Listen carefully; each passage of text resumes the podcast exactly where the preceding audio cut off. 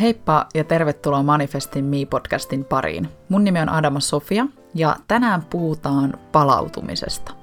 Ja erityisesti siitä, että palaudutko sinä tarpeeksi arjessa ja miten sä voisit lähteä lisää sitä palautumista sinne arkeen.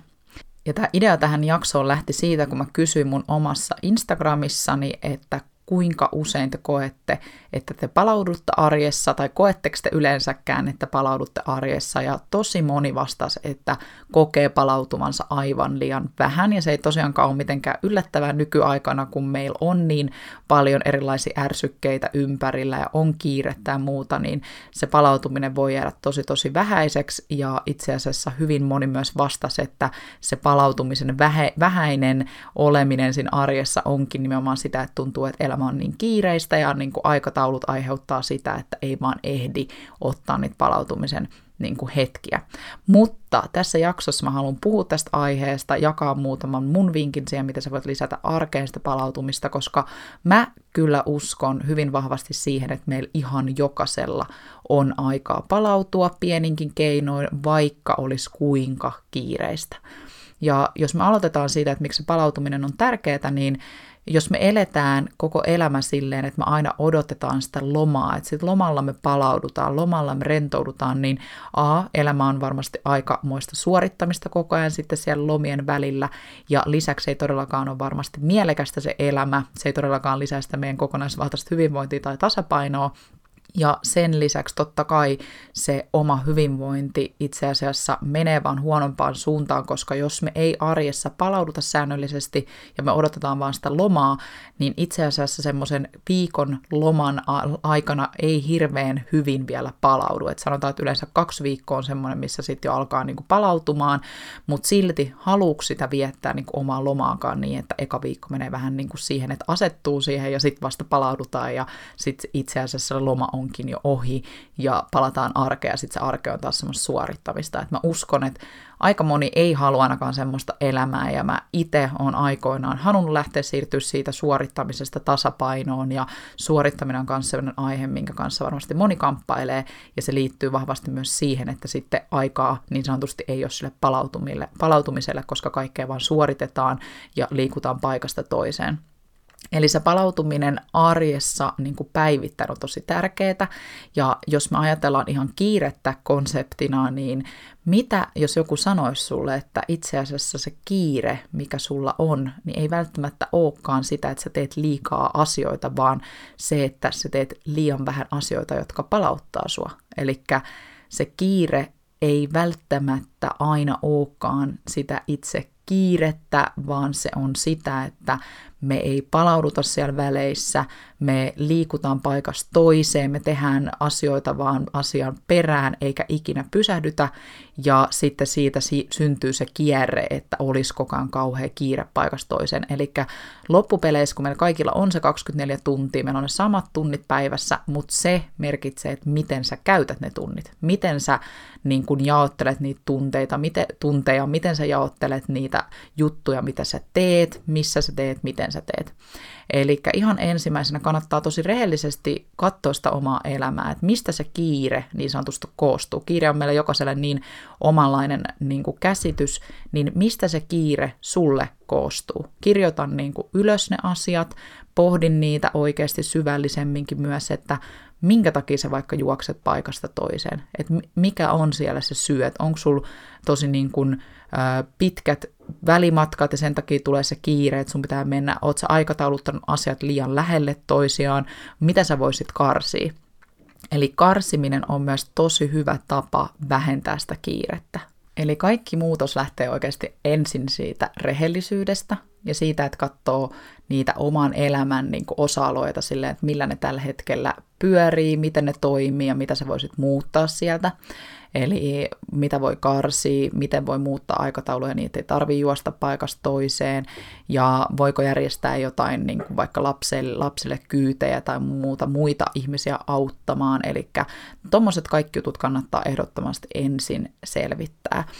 Ja lapsiarki totta kai tuo myös ne omat haasteensa riippuen vielä lapsen iästä, että onko jotain harrastuksia ja muuta, mutta taas se, että miten niitä voisi jaotella, että teetkö se tällä hetkellä itse paljon yksin asioita, jos teet, niin miten voisi niin kuin jakaa sitä vastuuta niin, että kaikki ei olisi ihan sun vastuulla, ja mä luulen, että jokaisen juttuun löytyy jollakin tasolla jotain ratkaisuja ainakin, että voi helpottaa sitä omaa arkea, ettei se oma niin kuin, arjen lista niitä juttuja, mitä tekee, on ihan super, super pitkä, eikä siellä ole ollenkaan niin kuin, annettu muille niitä tehtäviä, että kannattaa niin kuin, kirjoittaa myös ylös niitä asioita, että mitä kaikkea sä tällä hetkellä niin kuin, teet, mitkä kaikki jutut on sun vastuulla, miten sä voisit jakaa sitä vastuuta sun perheen sisällä tai jonkun ulkopuolisen avun avulla, ja siitä lähtee sieltä niin kuin, niitä, että itse ottaa sen elämän haltuun, itse ottaa ne ratkaisut myös haltuun.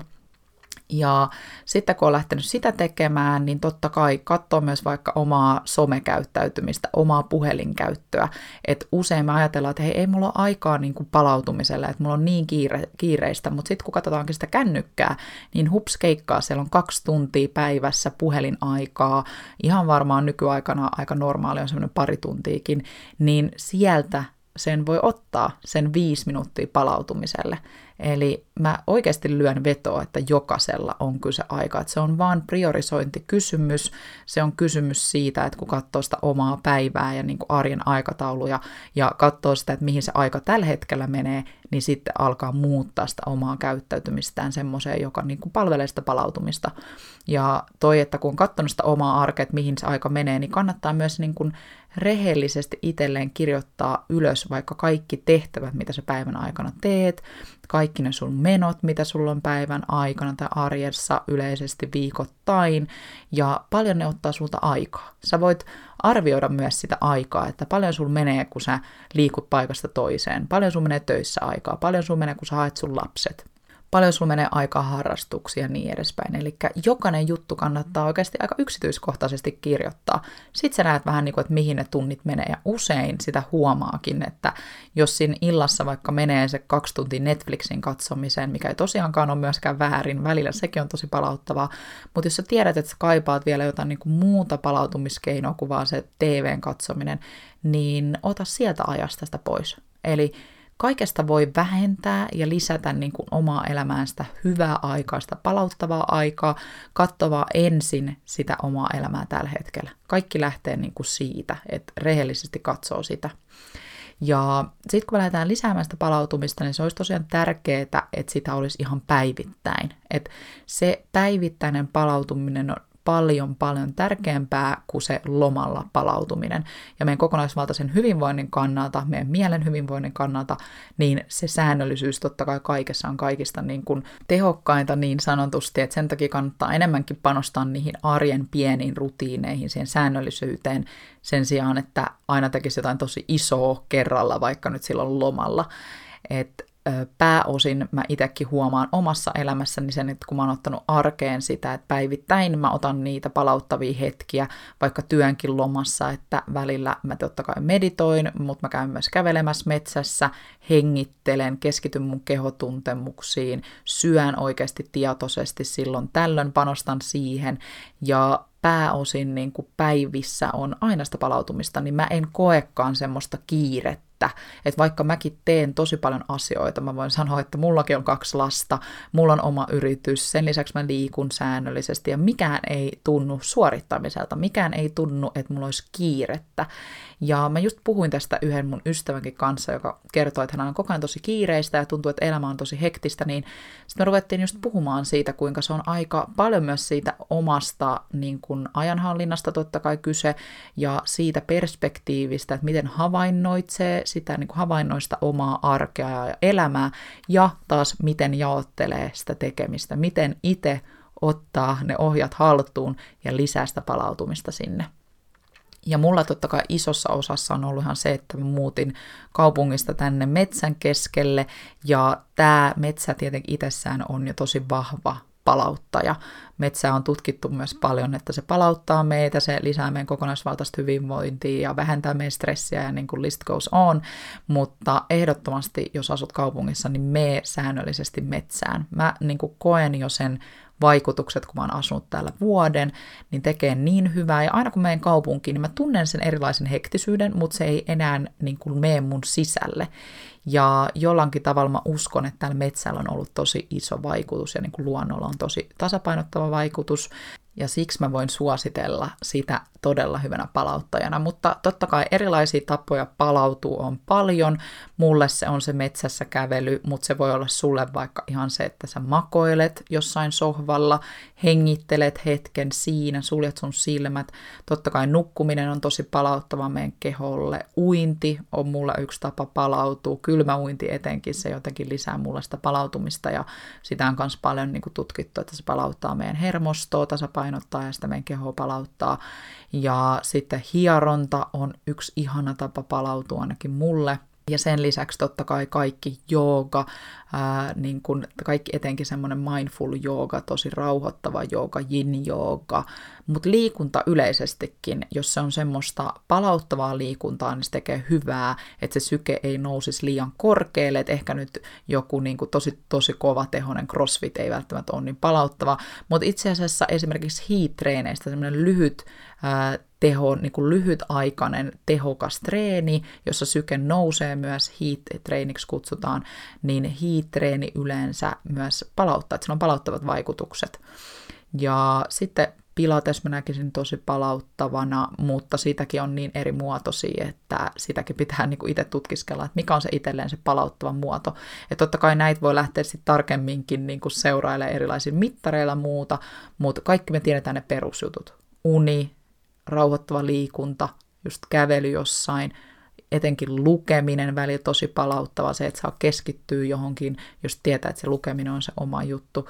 Eli lähtee lisää pienillä jutuilla sitä siihen arkeen. Ja niin kuin mä mun mindfulness-valmennuksissakin aina neuvon, kun haluaa lähteä luomaan niin kuin pysyviä muutoksia ja uusia arjen rutiineja nyt vaikka mindfulnessissa, että haluaa sitä niin kuin hyväksyvää tietoista läsnäoloa tuoda siihen arkeen, niin liittää sen ainakin jo, aina johonkin semmoiseen tapaan, mikä on sulle jo tosi tavanomainen ja rutiininomainen. Et nyt jos vaikka hampaiden pesu on semmoinen juttu, toivottavasti mitä sä teet päivittäin, niin liitä siihen se sun niin kuin hetken palauttava hengittely. Että sä keskityt siihen, tuot sitä niin kuin tietoisuutta siihen sun kehoon, siihen miltä tuntuu se hampaiden pesu, miltä sun hengitys tuntuu, millaisia muita aisteja, mitä sä kuulet, mitä sä maistat. Eli tietoinen läsnäolo on myös tosi hyvä palauttava harjoitus. Kun me tuodaan sitä tietoisuutta meidän kehoon, niin sitä kautta meidän niin kuin stressitasot myös laskee ja taas me voidaan paremmin.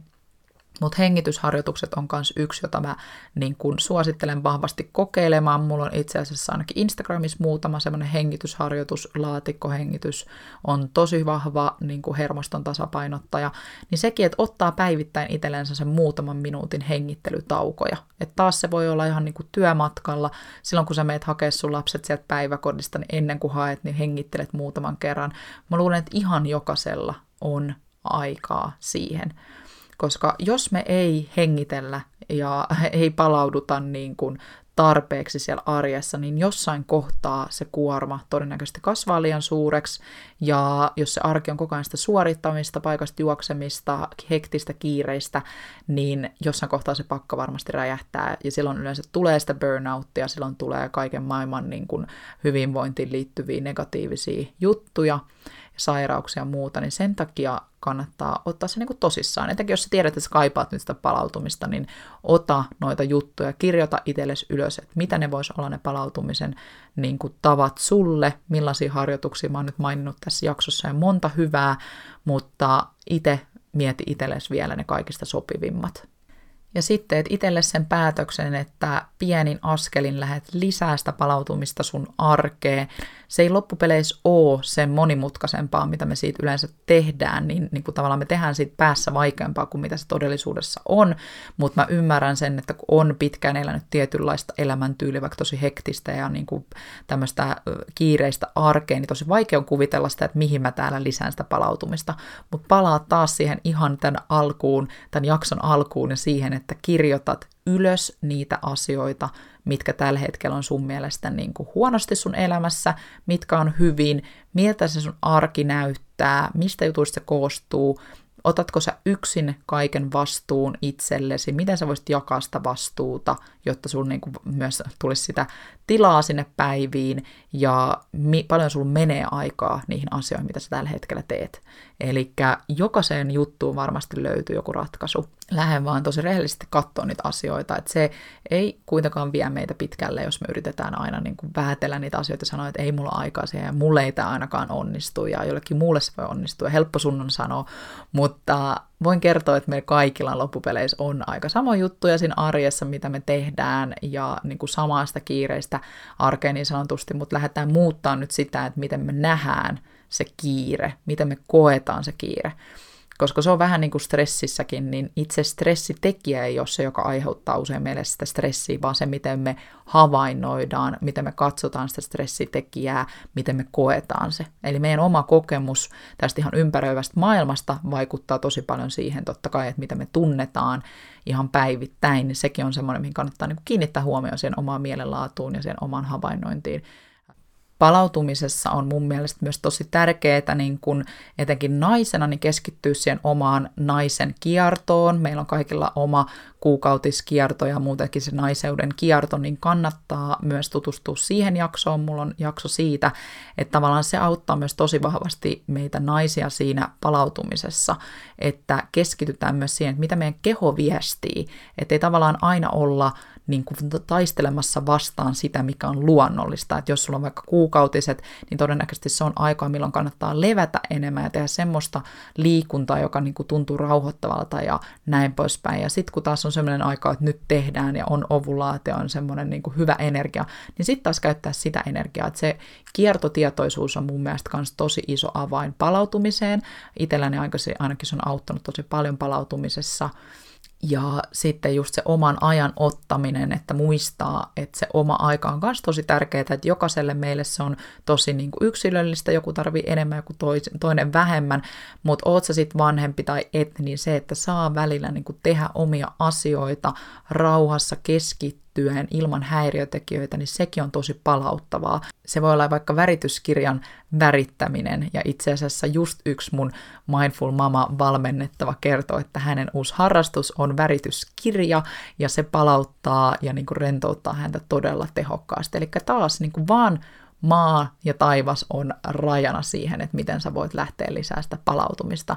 Ja kyllä niin kuin se myös mielen laatu ja mielen joustavuus, mielen vahvistaminen on tosi tärkeässä osassa meidän palautumisessa, että me ymmärretään myös se, että kun arkeen tulee niitä erilaisia muutoksia ja niitä hektisiä vaiheita, niin taas se hyväksyvä tietoinen läsnäolo olisi tärkeää niin kuin opetella siellä, ja se, että me hyväksytään nimenomaan niitä muutoksia, ja että me tuodaan sitä joustavuutta, että aina niitä vaikeita tilanteita tulee, niin miten me siinä kohtaa suhtaudutaan siihen, miten me käsitellään niitä vaikeita tilanteita, ja miten miten me käsitellään sitä stressiä, mitä ne tuo, mikä on se meidän resilienssi, eli se muutosketteryys, taso niin sanotusti, että me kestetään niitä muutoksia ja että ne ei saa meistä niin kuin valtaa ja luo meille hirveästi kipua ja niin kuin just sitä hirveätä stressin kiireen tunnetta, niin se on myös tärkeää lähteä keskittyä, että millainen sun mielenlaatu on ja onko sun mieli joustava kaikkien niin kuin muutoksien tullessa. Miten lähtee myös lisää sitä, ja se on myös sellainen aihe, mistä mä voin puhua täällä podissa vielä lisää. Mutta Mindful Mama-valmennuksessa me puhutaan tosi paljon näistä aiheista, keskitytään hyvin paljon myös niin kuin palautumiseen, koska sitä oikeastaan mindfulness on, että lisätään sitä palautumista siihen omaan arkeen. Ja se on ollut mulla tosi vahva tapa lisätä sitä palautumista ihan jokaiseen päivään. Voin niin paljon paremmin kuin ihan muutama vuosi sitten. Ja myös mun Mindful Mama-valmennettavien elämä on niin kuin muuttunut ihan huikeasti sen kymmenen viikon aikana, kun hän on oikeasti panostanut niihin hyvinvointirutiineihin ja just tuohon mielen joustavuuden lisäämiseen ja niihin pieniin palautumisen hetkiin ja lähtenyt niin kuin tekemään niitä muutoksia tuen avulla, koska aina se ei ole välttämättä niin helppoa totta kai yksin tehdä näitä muutoksia. Sen takia niin kuin tuossa valmennuksessa tarjotaankin sitä henkilökohtaista tukea, että pystytään oikeasti lähteä muuttaa pienin askelin sitä elämää parempaa ja just tasapainoisempaa ja siihen stressittämämpään arkeen. Mutta hei, mä toivon, että sä tykkäsit tästä jaksosta, ja jos sä tykkäsit tästä ja koet, että joku sun ystävä tarvitsisi tätä palautumista ja elämäänsä lisää tasapainoa, niin jaa tämä jakso hänelle. Musta on aina ihana, jos tänne löytää uusia kuuntelijoita Manifestin Me-podcastin pariin. Ja ensi viikolla jutellaan taas vähän muista aiheista. Eli ensi viikkoon ja ihanaa keskiviikkoa sinne. Moikka!